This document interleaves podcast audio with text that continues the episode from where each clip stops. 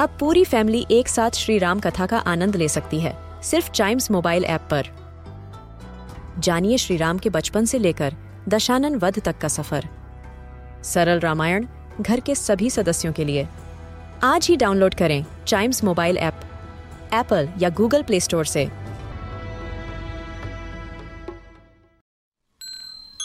This is Chimes Radio, original podcast.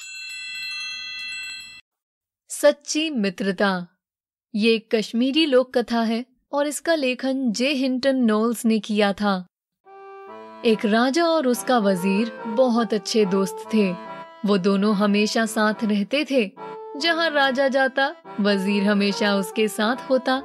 उनके जैसे ही उनके लड़के भी दोनों घने दोस्तों की तरह बड़े हुए।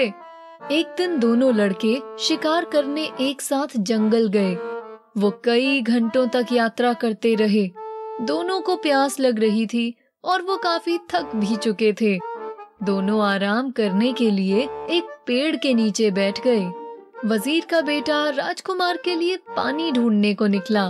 उसे थोड़ी ही दूरी पर एक नदी मिली और जिज्ञासा में वो उस नदी का सूत्र ढूँढने निकल गया। कुछ दूर चलने के बाद वो एक छोटे झरने के पास पहुँचा, जहाँ उसने एक परी को देखा, जिसके बगल में एक शेर बैठा हुआ था। ये देखकर वो चौंक गया और थोड़ा पानी नदी से लेकर वापस राजकुमार के पास भागता हुआ पहुँचा। राजकुमार ने वज़ीर के लड़के से पूछा, तुम इतने घबराए हुए क्यों हो? क्या बात हो गई? वज़ीर के लड़के ने कहा, मैंने दुनिया की सबसे सुंदर परी देखी। और उसके बगल में शेर भी था। राजकुमार बोला, मुझे वहाँ ले चलो ना, मुझे भी देखना है। दोनों वापस झरने के पास एक साथ गए और उन्होंने देखा कि वो शेर परी की गोद में सो रहा है। वज़ीर के लड़के ने राजकुमार से कहा, हम वहाँ चलते हैं। तुम परी को अपने साथ महल ले जाना और मैं यहाँ शेर के पास रहता हूँ। योजना अनुसार राजकुमार परी को अपने साथ महल ले गया और वज़ीर का लड़का वहीं शेर के पास बैठ गया। जब कुछ देर बाद शेर उठा तो वहाँ सिवाय वज़ीर के लड़के के कोई भी नहीं था। जब शेर ने पूछा कि परी कहाँ है तो उसने जवाब दिया, मेरा मित्र उसे अपने साथ महल ले गया है। शेर ने कहा, तुम्हारा मित्र जिस मित्र ने तुम्हें यहाँ मरने के लिए छोड़ दिया वो तो तुम्हारा सबसे बड़ा दुश्मन होना चाहिए। सुनो मैं तुम्हें सच्चे दोस्तों की कहानी सुनाता हूँ। ये कहकर शेर ने अपनी कहानी शुरू कर दी। एक समय की बात है। तीन बहुत अच्छे दोस्त थे। एक राजकुमार दूसरा ब्राह्मण और तीसरा बढ़ई। तीनों में कुछ खास बात थी।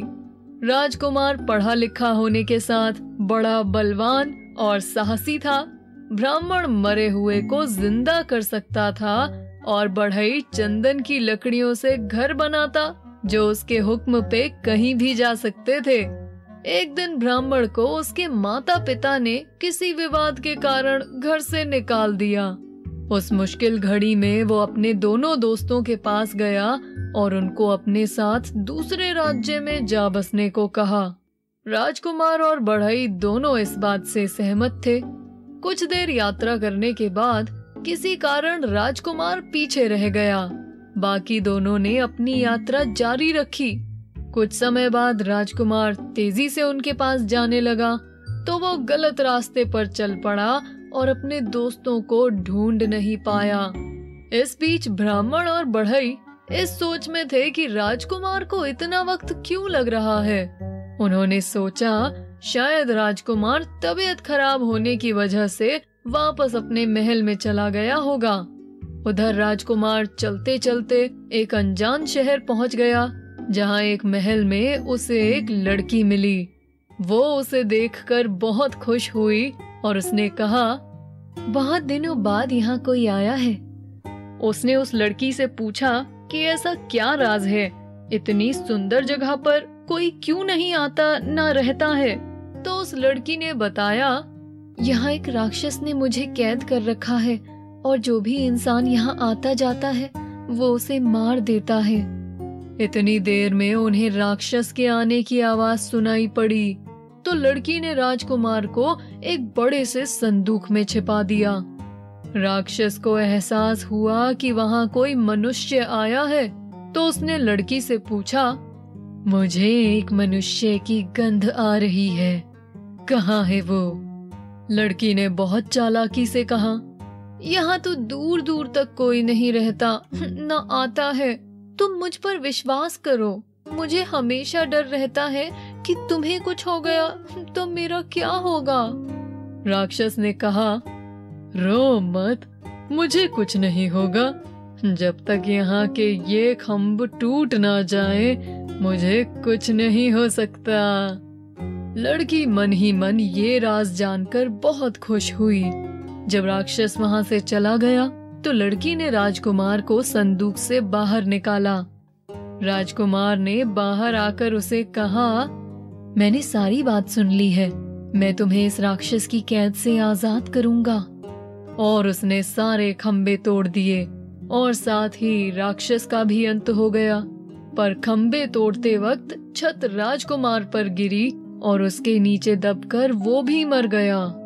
लड़की ये देखकर बहुत दुखी हुई, कि तभी उसे दूर से दो लोग आते दिखे। वो दोनों राजकुमार के दोस्त थे। जब लड़की ने उन्हें सारा किस्सा सुनाया तो ब्राह्मण ने अपनी योग विद्या से राजकुमार के शरीर में फिर से प्राण डाल दिए। फिर बढ़ई ने अपनी कला से कुछ चंदन की लकड़ियाँ ली और एक नए महल का निर्माण कर डाला। राजकुमार ने उस लड़की से शादी की और वो वहाँ खुशी से रहने लगे।